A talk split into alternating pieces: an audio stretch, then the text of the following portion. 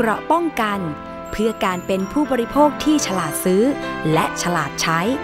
ในรายการ ภูมิคุ้มกัน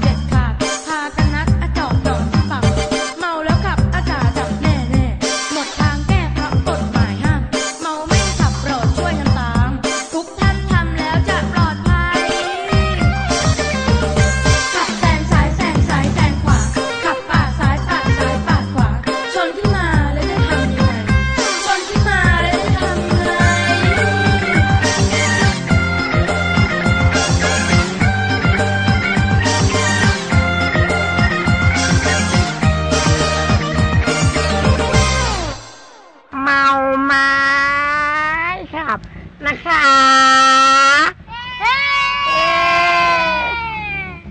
สวัสดีค่ะผู้ฟังคะต้อนรับเข้าสู่รายการภูมิคุ้มกันรายการเพื่อผู้บริโภคกับดิฉันชนาทิพไพรพงศ์กันอีกเช่นเคยนะคะ ที่วิทยุไทย PBS www.thaipbsradio.com ค่ะ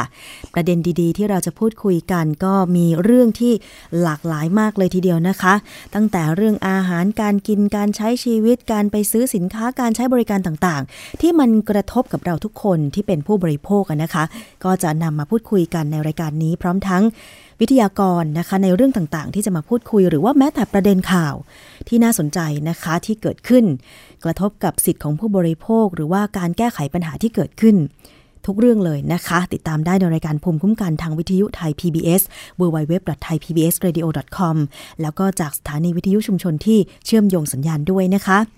วันนี้ใครไปทำงานแล้วก็ขับรถกันไปเองหรือเปล่า อะ ก็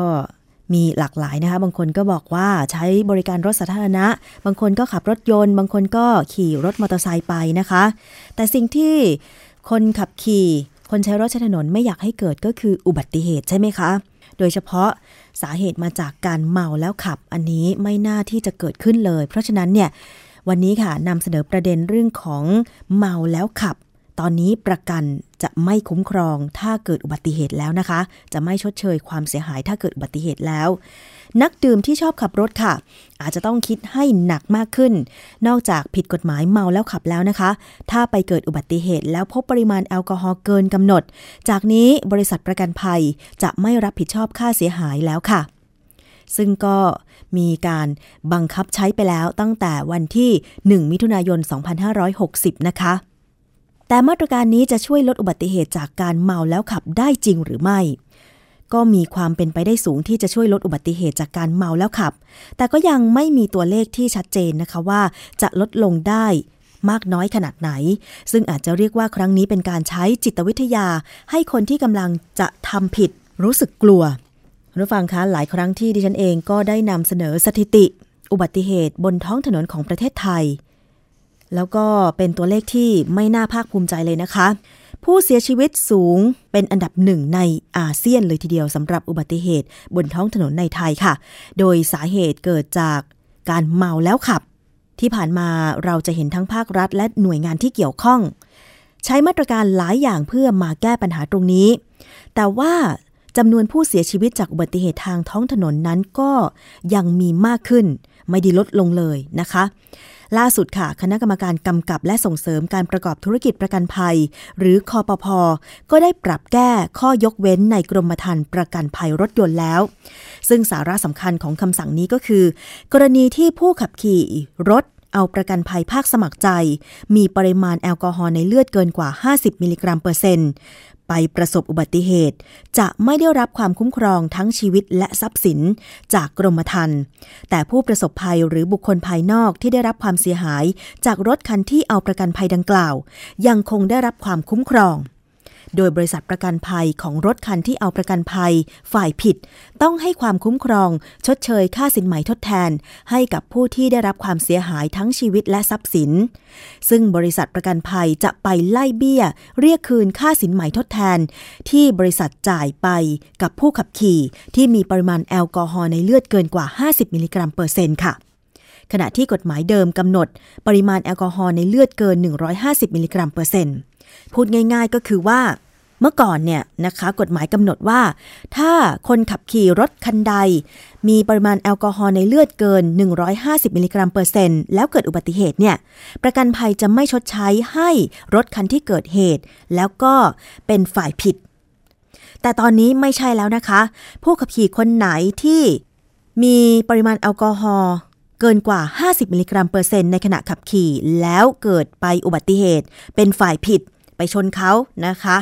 แล้วก็ต้องชดใช้เนี่ย ประกันภัยที่ตัวเองเอาประกันก็จะไม่ชดใช้ให้ด้วย แถมประกันภัยของบริษัทคนที่เมาแล้วขับเนี่ยนะคะ ต้องไปชดใช้ให้คู่กรณี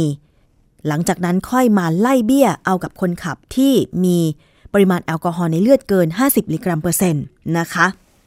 แต่ในกรณีอายุต่ำกว่า 20 ปีบริบูรณ์ ผู้ขับขี่ซึ่งได้รับใบอนุญาตขับรถชั่วคราวตามกฎหมายว่าด้วยรถยนต์ ผู้ขับขี่ซึ่งมีใบอนุญาตขับขี่สำหรับรถยนต์ประเภทอื่นที่ใช้แทนกันไม่ได้ และผู้ขับขี่ซึ่งไม่มีใบอนุญาตขับขี่ หรืออยู่ระหว่างถูกพักใช้ หรือเพิกถอนใบอนุญาตขับขี่ หากมีปริมาณแอลกอฮอล์ในเลือดเกิน 20 มิลลิกรัมเปอร์เซ็นต์ให้ถือว่าเมาสุรา คนที่ไม่มีใบขับขี่ ไม่ว่าจะถูกพักใช้หรือถูกเพิกถอนใบขับขี่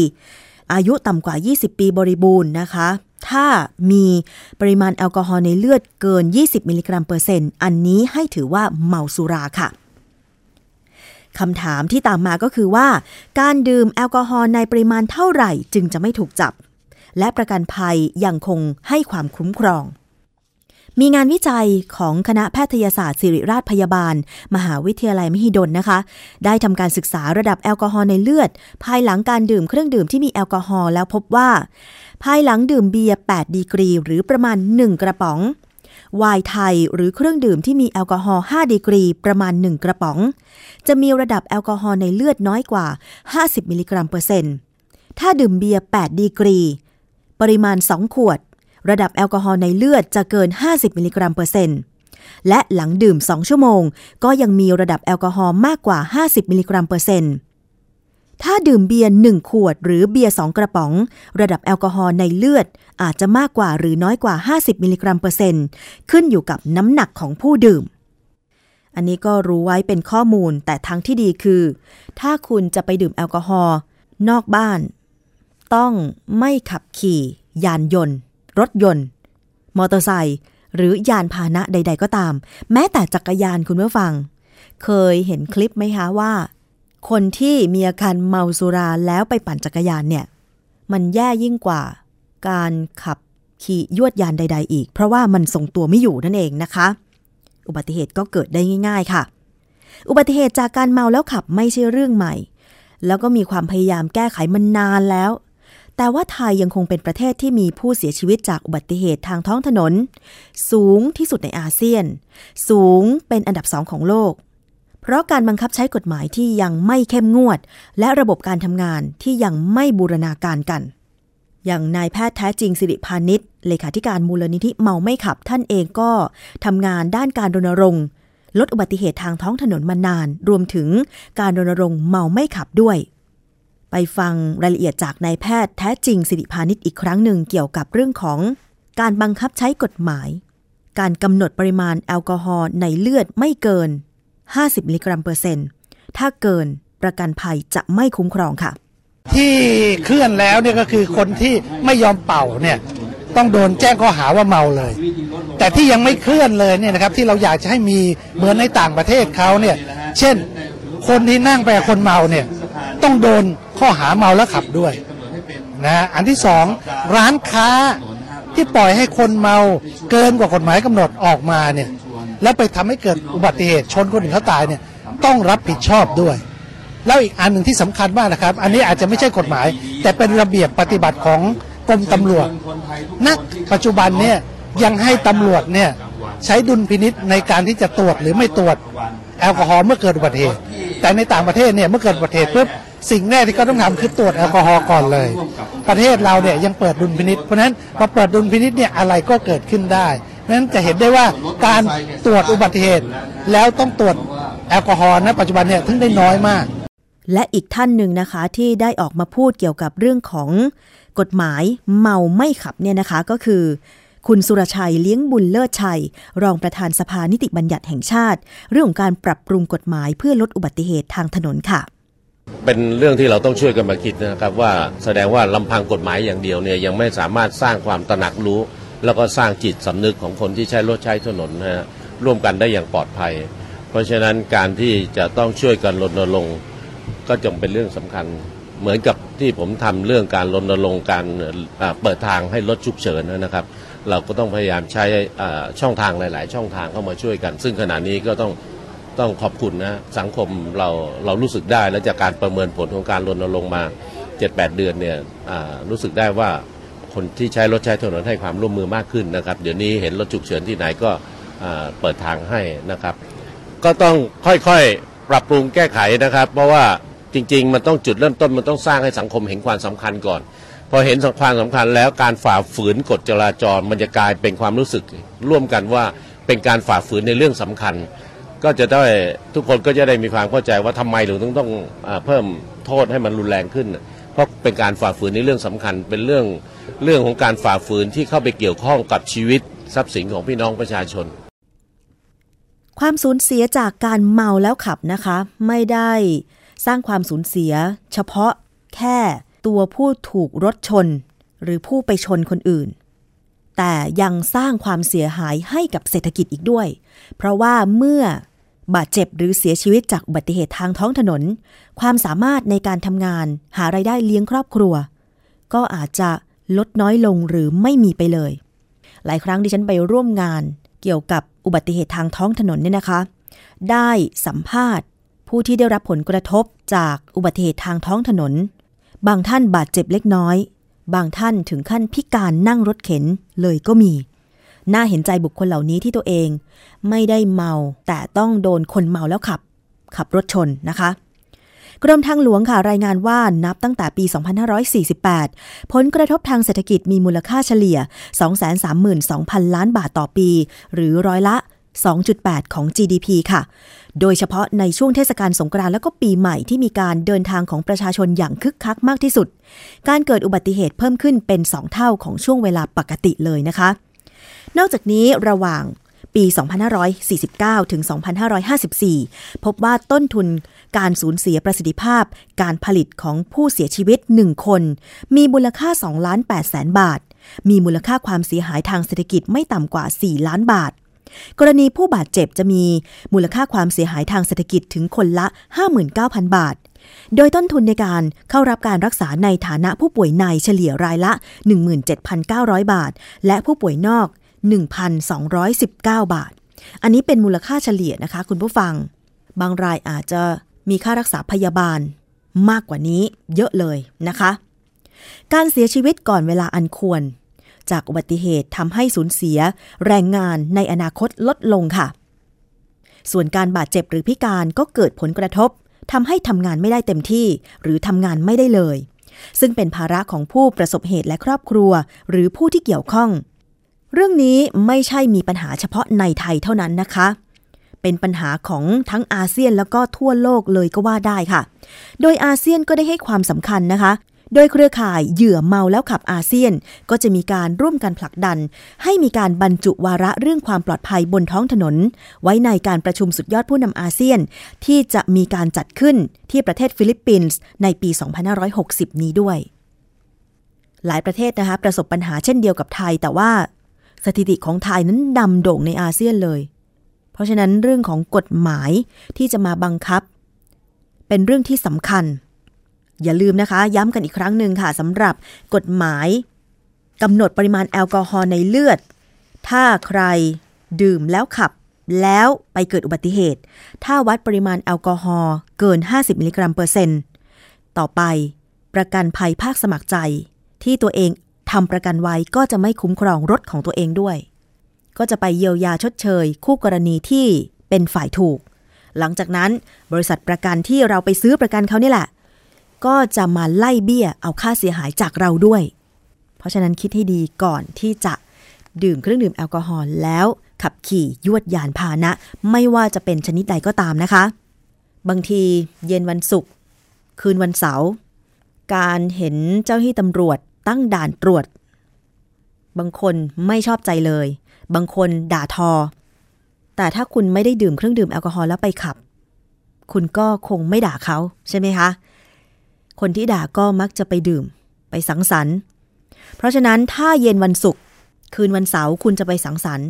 จอดรถไว้เถอะค่ะ แล้วก็ใช้บริการรถแท็กซี่ รถสามล้อ รถตุ๊กตุ๊กรถอะไรก็ได้ คุณจะไปดื่มกี่ขวดกี่ลิตรก็ได้นะคะ ถ้าคุณไม่ขับเพื่อป้องกันอุบัติเหตุทางท้องถนนค่ะ อันนี้ เห็นใจทุกฝ่ายจริง ๆ นะคะ ดิฉันได้ยินได้ฟังสปอตโฆษณาเกี่ยวกับการรณรงค์ เมาไม่ขับทั้งวิทยุแล้วก็ทีวี ไทย PBS เองก็รณรงค์เรื่องนี้อยู่ด้วย คือมีคนพูดกันว่า ใครจะดื่ม ก็เป็นเรื่องของคนคนนั้น ดื่มได้แต่ต้องไม่ขับ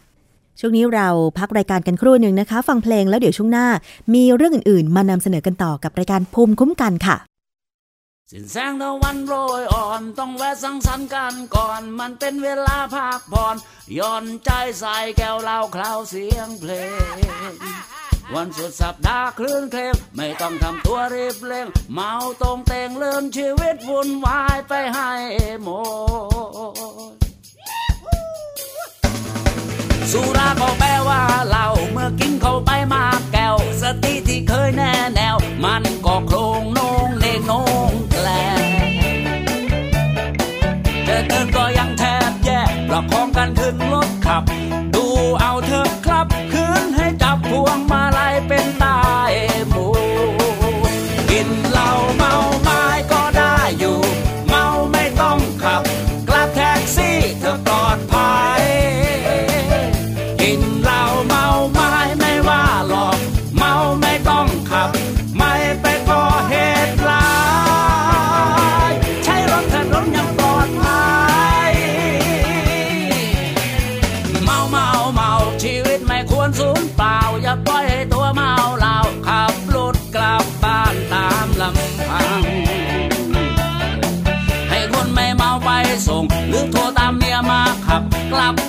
กซี่ก็ได้ครับ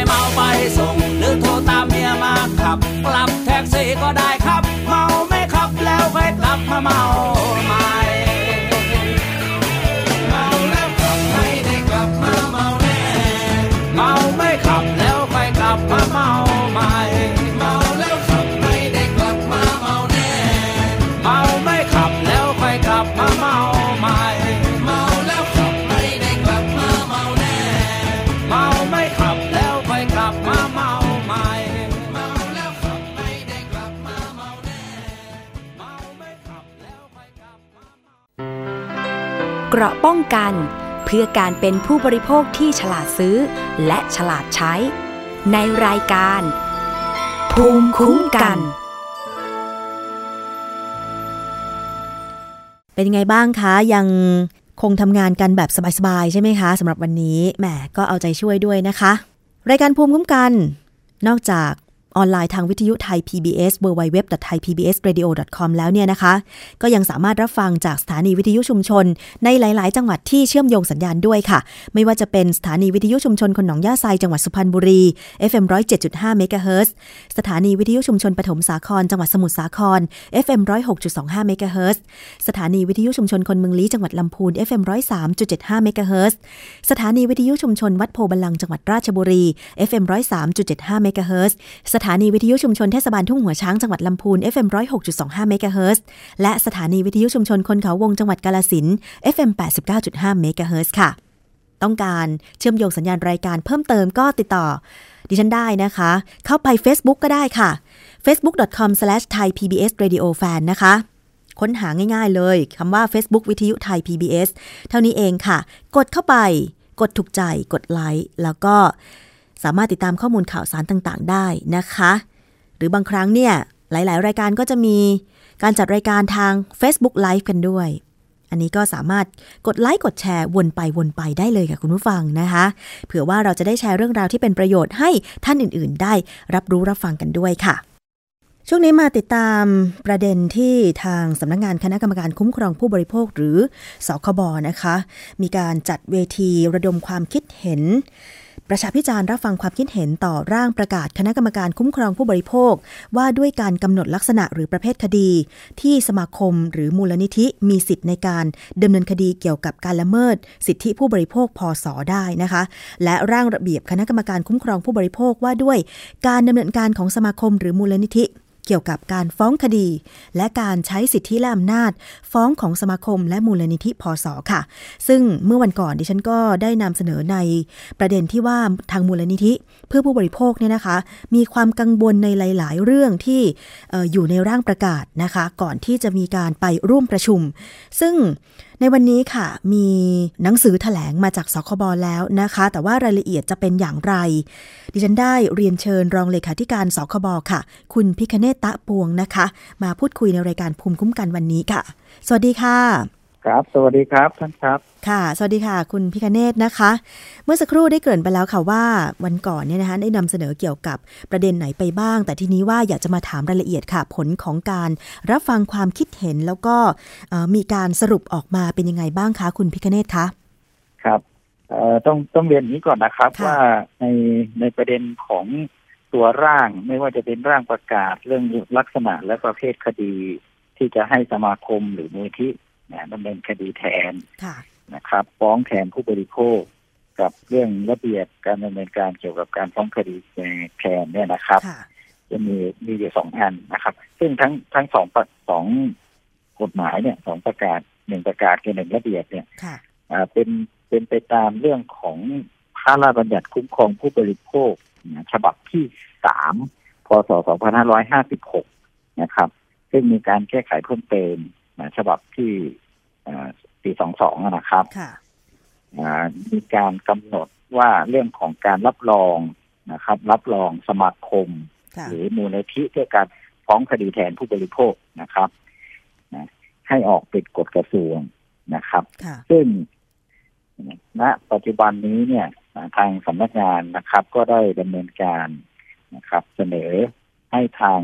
ท่านนายกรัฐมนตรีนะครับ ลงนามในกฎกระทรวงแล้วนะครับ ซึ่งกฎกระทรวงเนี่ยนะครับ ท่านลงนามเมื่อวันที่สามพฤษภาคมสองพันห้าร้อยหกสิบนะครับ ท่านประยุทธ์จันโอชาได้ลงนามในกฎกระทรวง ซึ่งในตัวกฎกระทรวงเนี่ยก็จะมีแบบฟอร์มนะแบบฟอร์มอยู่สามแบบค่ะแบบแรกก็คือเรื่องของกรณีที่สมาคมที่จะขอนะขอการรับรองนะเพื่อจะไปดำเนินคดีเนี่ยนะครับค่ะนะแบบที่หนึ่งแล้วแบบที่สองก็กรณีของมูลที่นะแล้วก็อ่า แบบฟอร์มที่เกี่ยวข้องกับใบอนุญาตนะเรียกว่าเขาเรียกว่าใบรับรองนะฮะค่ะเรียกว่าใบรับรองนะครับค่ะที่จะให้ให้ฟ้องคดีอ่าสมาคมหรือมูลที่ที่จะเข้ามาสู่กระบวนการที่จะทำการรับรองเนี่ยจะมีอยู่สองเงื่อนไขนะครับค่ะจะต้องเป็นสมาคมหรือมูลที่ที่จดทะเบียนมาไม่น้อยกว่าหนึ่งปี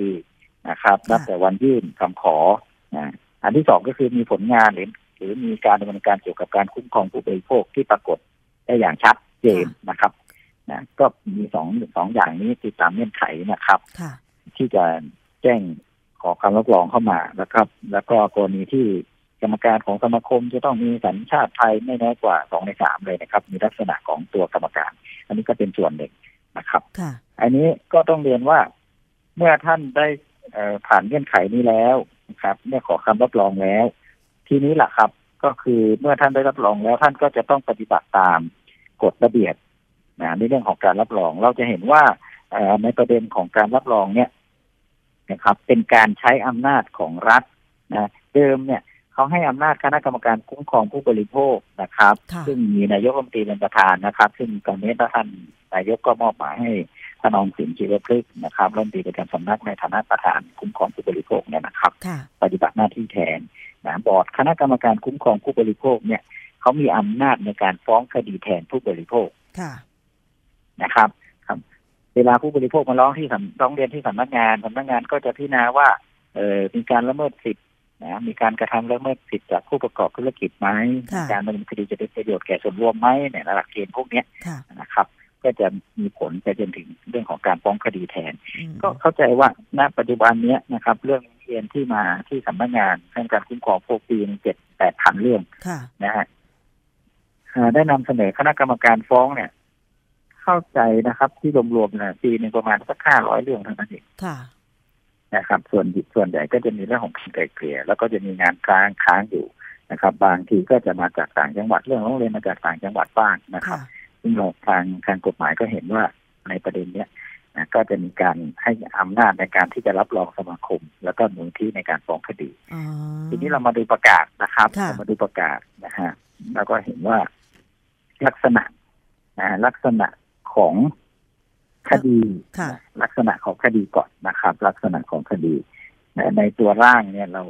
ไปพิจารณาแล้วเราก็เห็นว่า ในระในระยะเริ่มแรกเนี่ยนะครับ ที่จะมีการรับรองเนี่ยเราขอว่าเออขอให้มีจำนวนผู้เสียหายไม่เกิน 25 รายค่ะนะครับ โดยการแล้วก็อ่ากรณีที่ทุนทรัพย์นะต่อรายเนี่ยไม่เกินหนึ่งล้านบาทค่ะนะครับ ซึ่งเราก็เห็นว่าไอ้ตรงเนี้ย ถ้าเป็นกรณีแบบนี้เราจะมอบเหมือนมอบอำนาจนะครับ มอบอำนาจให้อ๋อให้ทางสมาคมมูลที่รับไปดำเนินการอันส่วนนี้เรื่องอันนี้เรื่องใหญ่คืกอว่านั้นเรื่องใหญ่ทางกว่านั้นเดี๋ยวนะฮะค่ะค่ะเรื่องถ้าเรื่องใหญ่กว่านี้นะในเกณฑ์นี้นะครับ ยังเอ่อสำนักงานก็ยังรับ แล้วก็ให้คณะกรรมการมีมติดำเนินคดีแทนค่ะเหมือนเดิมนะครับ ก็คือแบ่งชั้นโดยเดียวกันค่ะนะครับว่าในกรณีที่เอ่อมีการรับรองโดยการฟ้องโดยนามของสมาคมเนี่ย หรือมูลที่เนี่ย ก็จะให้ระดับนี้ค่ะนะครับ แต่แต่ถ้าใหญ่กว่านั้นนะใหญ่กว่าเกณฑ์นี้อ่าทางให้สำนักงานสคบกรรมการคุ้มครองพวกก็จะเสนอคณะกรรมการมีมติฟ้องก็เพราะว่าอะไร เพราะว่าเอ่อเวลาคณะกรรมการมีมติให้ดำเนินคดีเนี่ย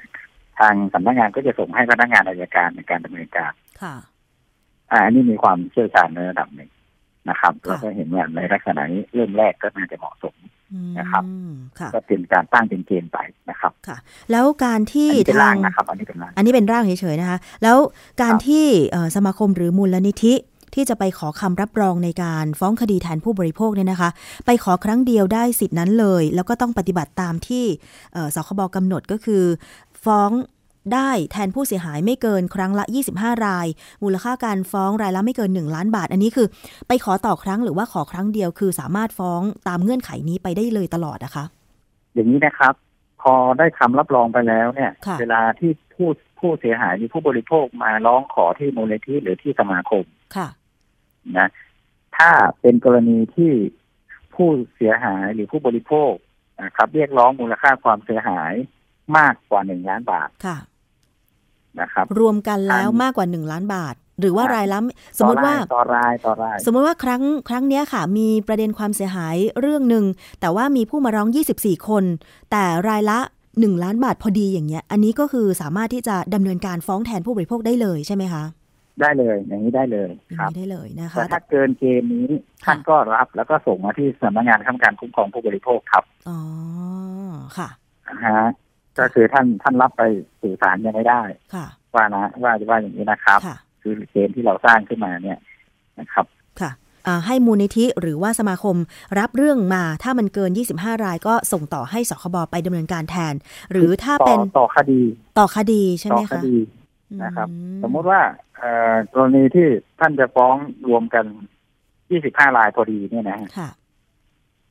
ท่านก็ทางนับเป็นหนึ่งคดีค่ะ ท่านสามารถทำได้นะครับ ค่ะอ่าอืมอีกคดีหนึ่งอีกกลุ่มหนึ่งก็ฟ้องเป็นอีอีกกหนึ่งคดี25ราย เป็นอีกหนึ่งคดีอ๋อเหตุเหตุที่เป็นอย่างเนี้ยก็คือว่าเราเราสำนักงานเคยทำคดีแบบนี้ค่ะแล้วก็เห็นว่ากรณีที่เอ่อมันจะสะดวกรวดเร็วในช่วงเนี้ยจะอยู่ในกลุ่มประมาณนี้ เวลาที่ไปนำสืบที่ศาลเนี่ยเวลาในการพิจารณาของศาลนะครับค่ะบางทีเนี่ยศาลจะให้พยานทุกปาก คือผู้บริโภคทุกคนไปเบิกความ เพราะว่าค่าเสียหายแต่ละคนอาจจะไม่เหมือนกันไม่เท่ากันนะครับ อย่างเช่นซื้อบ้านเนี่ยนะครับค่ะนะแต่ละหลังก็ไม่เท่ากันคอนโดแต่ละห้องก็ไม่เหมือนกันเอ่อสัญญาแต่ละสัญญาก็ไม่ก็แตกต่างกันในรายละเอียดบางอย่างค่ะนะครับ เวลาไปขึ้นศาลเขาก็จะเอ่อฟ้องเป็นกลุ่มเป็นกลุ่มเนี่ยได้ แต่ว่าเวลาสืบพยานก็จะมาผู้บริโภคคนที่หนึ่งคนที่สองก็ไล่ไปค่ะแต่ถ้ามันเยอะกว่านั้นเนี่ย มันก็จะมีปัญหาสำหรับคนที่ เอ่อ คนแรกเหมือนเบิกไปแล้ว แต่อีกห้าเดือนคนสุดท้ายยังไม่ได้เบิกความเลยอืมศาลก็ยังไม่ได้ตัดสินค่ะอ่ามันจะเสียเวลาเสียมันจะไม่ค่อยสะดวกในประเด็นนี้อ๋อแล้วก็เลยตัดเป็นกลุ่มกลุ่มกลุ่มกลุ่มอ๋อในประเด็นนี้ค่ะนะครับถึงแม้ว่าจะเรื่องเดียวกัน แต่สามารถตัดเป็นกลุ่มอย่างนี้ได้เหรอคะ คุณพิคเนตคะได้ครับได้ครับได้ครับอืมเวลาอันนี้เราเป็นประเด็นเป็นคดีที่สู่ศาลค่ะที่จะไปฟ้องศาลกลุ่มหนึ่งกลุ่มหนึ่งเนี่ย ไม่ควรจะยี่สิบห้ารายเรามองอย่างนั้นค่ะ นะครับเพราะว่าค่ามันเสียหายก็ไม่ควรหนึ่งล้านบาทอ๋อเพราะว่าที่ผ่านมาเนี่ยค่ะ อย่างกรณีของมูลนิธิเพื่อผู้บริโภคที่เคยเป็นข่าว ก็คือการฟ้องแทนผู้บริโภคเกี่ยวกับอย่างรถสาธารณะอย่างเงี้ยค่ะ ซึ่งครัรบถทัวร์คันหนึ่งเนี่ยที่ประสบอุบัติเหตุเนี่ยนะคะ มันก็มีเกิน 25 ที่นั่งมีผู้เสียหายเกิน 25 คนอยู่แล้ว แบบนี้จะทำยังไงได้คะคือในประเด็นอย่างนี้นะครับ ถ้ากรณี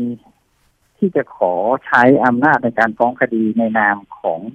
คณะกรรมการคุ้มครองผู้บริโภคค่ะถ้าเรามีเกณฑ์นี้ค่ะนะท่านก็ท่านก็จะจะต้องเข้าเข้ากรอบเข้ากติกานี้ก่อนอืมนะแต่ไม่ตัดสิทธิผู้เสียหายที่จะไปดำเนินการทางศาลด้วยตนเองค่ะหมายความว่าถ้าผู้เสียหายในฐานะผู้บริโภคมีมีมีมูลค่าความเสียหายเกินหนึ่งล้านค่ะสมมติว่าสิบล้านค่ะ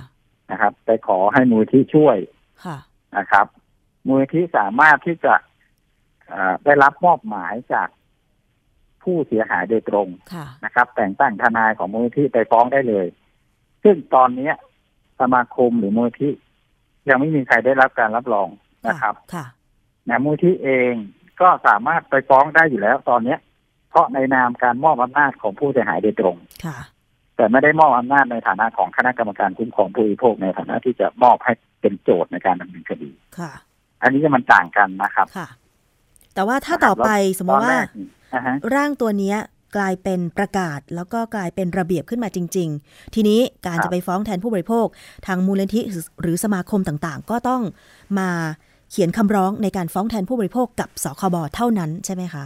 ไม่ไม่ใช่ไม่ใช่ท่านยังสามารถทำเองในฐานะส่วนตัวของของตัวองค์กรได้โดยตรง อ๋อ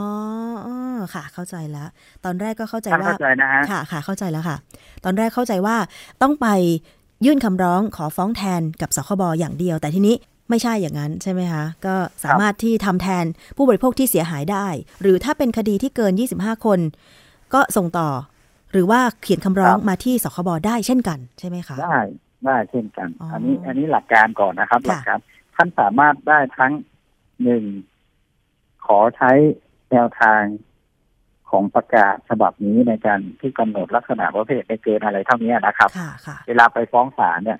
ท่านจะต้องเขียนให้ศาลเห็นว่าอำนาจฟ้องของท่านมาจากฐานของคณะกรรมการคุ้มครองผู้บริโภค แต่ถ้ามูลที่หรือสมาคมชักอ้างอำนาจฐานมาจากการมอบหมายจากผู้เสียหายโดยตรง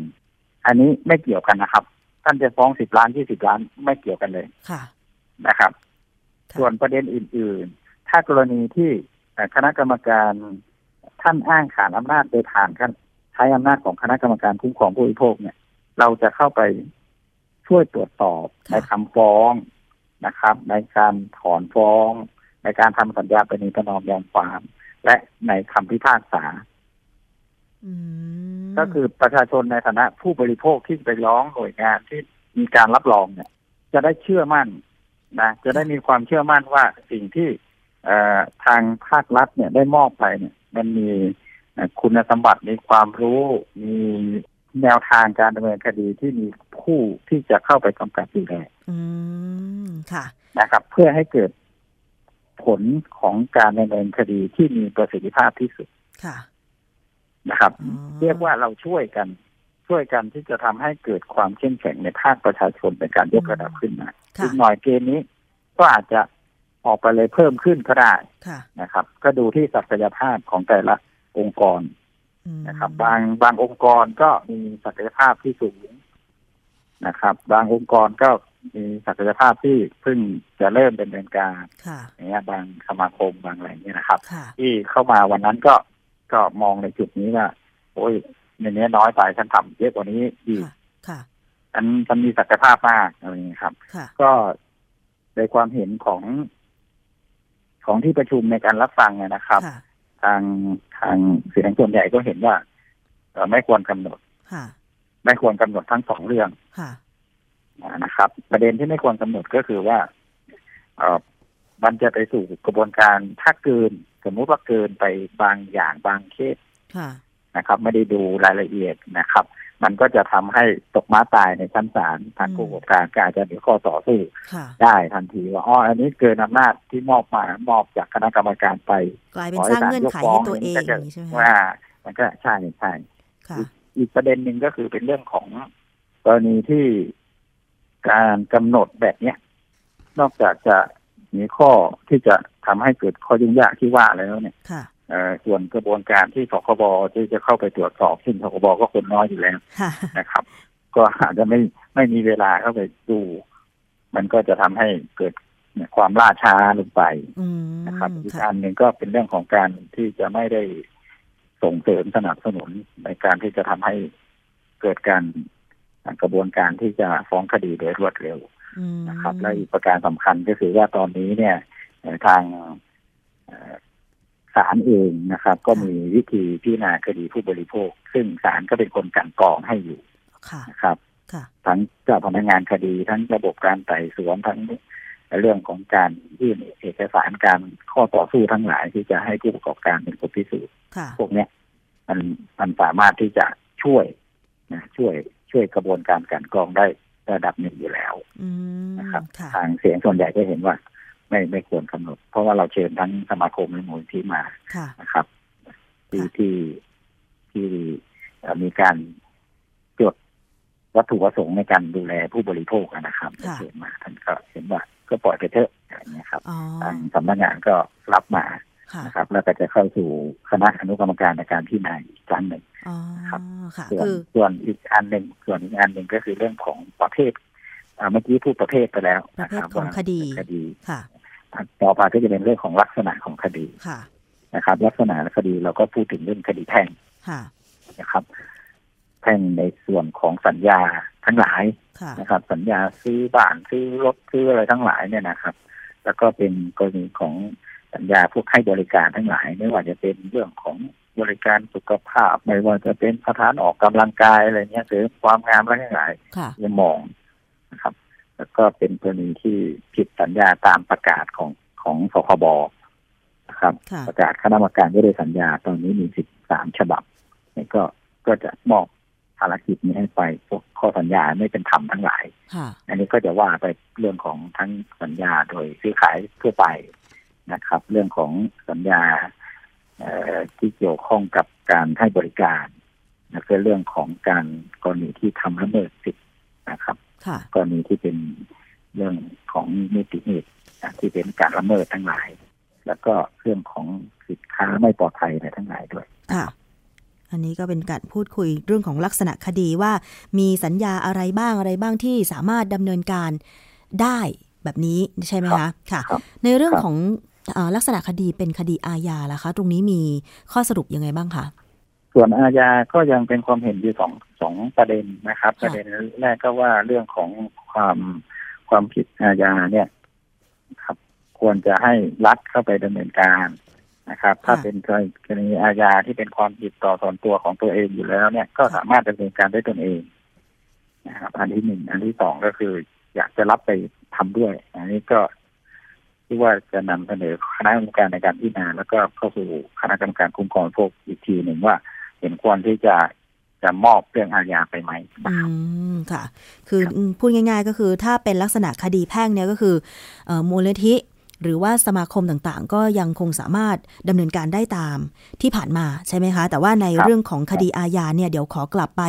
เข้าที่ประชุมกันอีกครั้งหนึ่งว่า จะครับให้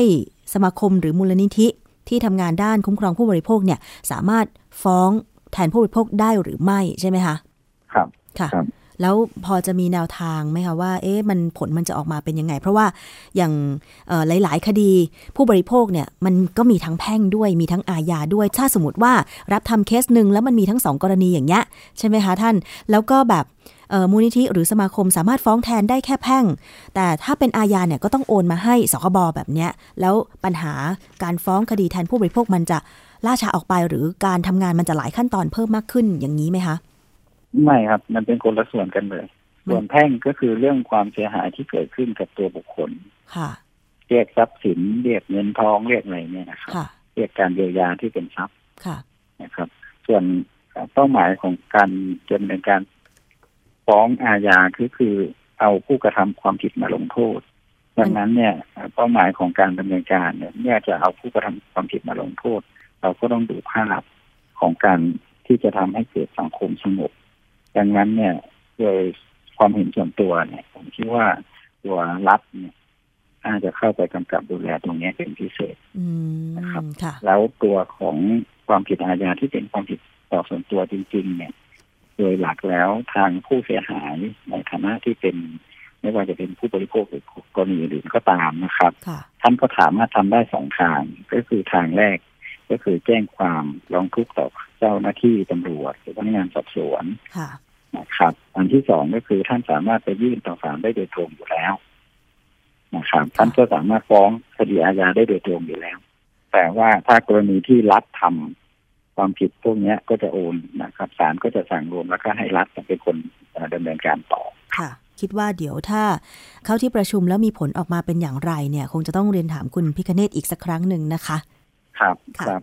อีกอีกประเด็นหนึ่งเพราะว่าเมื่อวานนี้มีมีสองสอง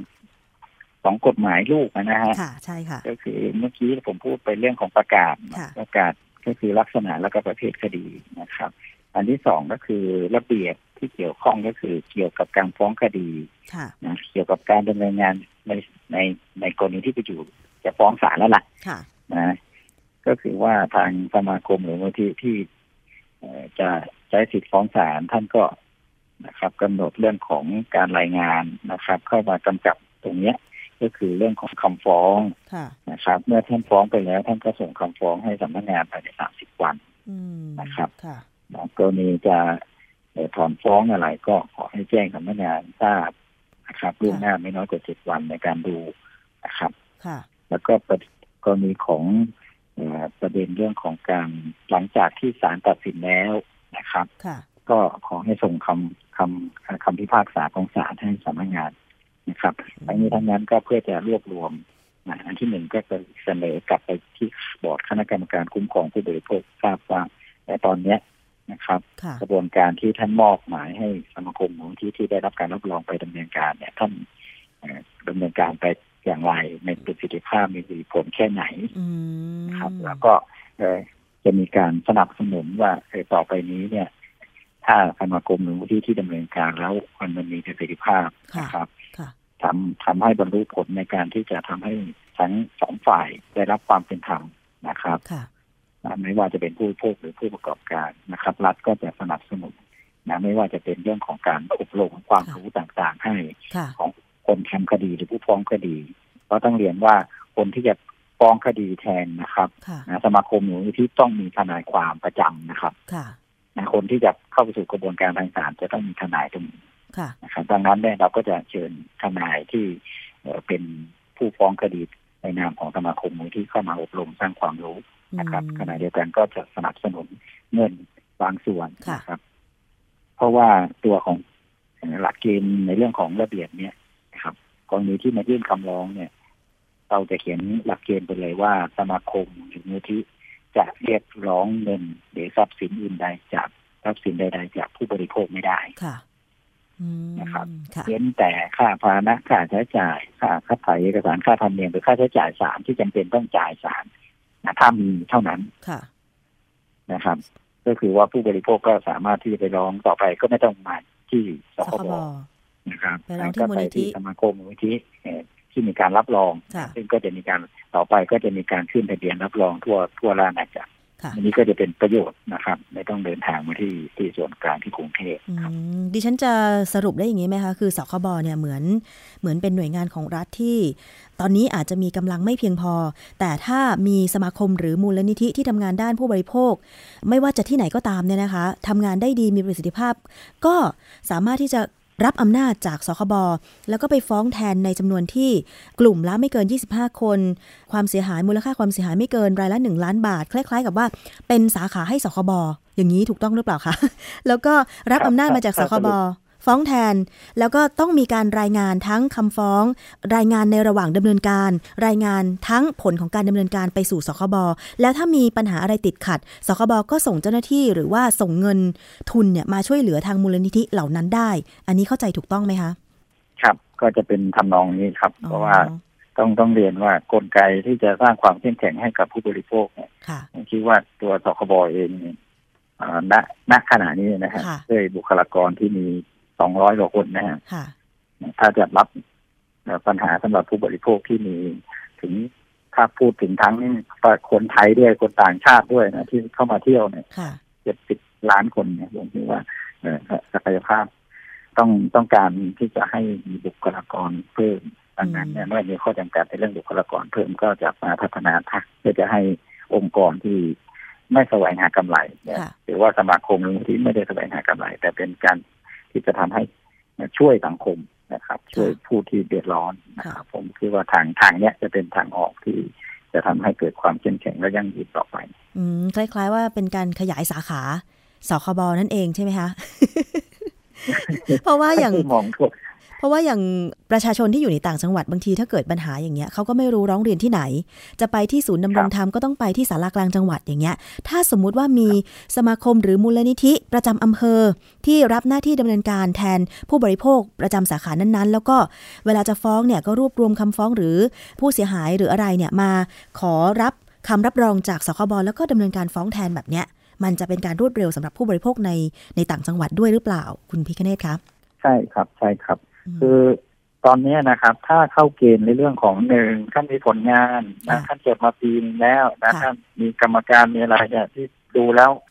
เป็นเป็นใครอะนะฮะไม่ไม่มีแอบแฝงอะไรเนี่ยนะค่ะเราก็รับรองให้เลย ท่านอืมไม่ต้องมีคดีอะไรอย่างเลยก็ได้นะครับค่ะไม่ต้องมีคนมาร้องก็ได้นะแต่เมื่อได้ใบรับรองไปแล้วเนี่ย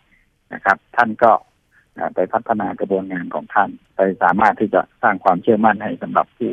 เดือดร้อนทั้งหลายว่าเออมาที่ฉันเนี่ยก็เหมือนมาที่สคบนั่นแหละค่ะอ่าพูดพูดง่ายๆอย่างนี้ยนะครับ ค่ะเอาละค่ะแต่นี่เมื่อไปแล้วไปแล้วก็เราก็สามารถที่จะช่วยเหลือ แล้วก็นำเข้าสู่กระบวนการที่ออกถ้ามีความจำเป็นต้องฟ้องศาลแล้วล่ะค่ะนะเพราะว่าคุยกันไม่รู้เรื่องแล้วนะค่ะก็ต้องต้องให้ศาลเป็นที่พึ่งนะครับ อย่างนี้มันก็จะทำให้เกิดความสะดวกรวดเร็วนะครับ ค่ะ อันนี้ก็คือรายละเอียดทั้งหมดเกี่ยวกับการรับฟังความคิดเห็นต่อร่างประกาศคณะกรรมการคุ้มครองผู้บริโภค ว่าด้วยการกำหนดลักษณะหรือประเภทคดีที่สมาคมหรือมูลนิธิ ในการดำเนินคดีเกี่ยวกับการละเมิดสิทธิผู้บริโภคพศนะคะ และร่างระเบียบคณะกรรมการคุ้มครองผู้บริโภค ซึ่งมีการรับฟังความคิดเห็นไปแล้ว แล้วก็สคบจะนำเข้าสู่ที่ประชุมของคณะกรรมการคุ้มครองผู้บริโภคอีกครั้งหนึ่งผลจะมาเป็นอย่างไรเดี๋ยวทางรายการภูมิคุ้มกันดิฉันจะขอติดตาม จากคุณพิคเนตตาปวงอีกสักครั้งหนึ่งนะคะ ครับค่ะยินดีครับผมค่ะ วันนี้ต้องขอบพระคุณค่ะ ท่านรองเลขาธิการสคบคุณพิคเนตตาปวงที่กรุณาให้เวลากับรายการภูมิคุ้มกันแล้วก็รายละเอียดต่างๆ แก่ประชาชนที่อยากจะเอ่อได้ทราบรายละเอียดตรงนี้ด้วย เผื่อว่าแนวทางในอนาคตถ้าเกิดมีปัญหา เรื่องการบริโภคเนี่ยจะสามารถทำอย่างไรได้ต่อไปนะคะ วันนี้ขอบพระคุณมากเลยค่ะ ครับ สวัสดีครับค่ะสวัสดีค่ะนี่คือทั้งหมดของรายการภูมิคุ้มกันวันนี้นะคะ ก็หวังว่า สิ่งที่รายการนำเสนอเนี่ยจะเป็นประโยชน์ต่อผู้บริโภคคุณผู้ฟังทุกท่านเลยทีเดียวค่ะ ติดตามรับฟังได้ทางวิทยุไทย PBS www.thaipbsradio.com นะคะ ฟังสดเวลา 10-11นาฬิกาจันทร์ถึงศุกร์ค่ะ ส่วนฟังย้อนหลังทุกเวลาเลยทีเดียวเข้าไปที่เว็บไซต์เลยนะคะ ไปเลือกโฟลเดอร์รายการไปเลือกโฟลเดอร์ของรายการภูมิคุ้มกัน ฟังตอนไหนก็ได้มีชื่อตอนกำหนดนะคะแล้วก็มีวันเวลาที่ออกอากาศด้วยนะคะ เอาละค่ะ วันนี้ขอบคุณมากเลยสำหรับการติดตามรับฟังหมดเวลาแล้วดิฉันชนะทิพไพรพงศ์ต้องลาไปก่อนนะคะ สวัสดีค่ะ เกราะป้องกัน เพื่อการเป็นผู้บริโภคที่ฉลาดซื้อ และฉลาดใช้ ในรายการ ภูมิคุ้มกัน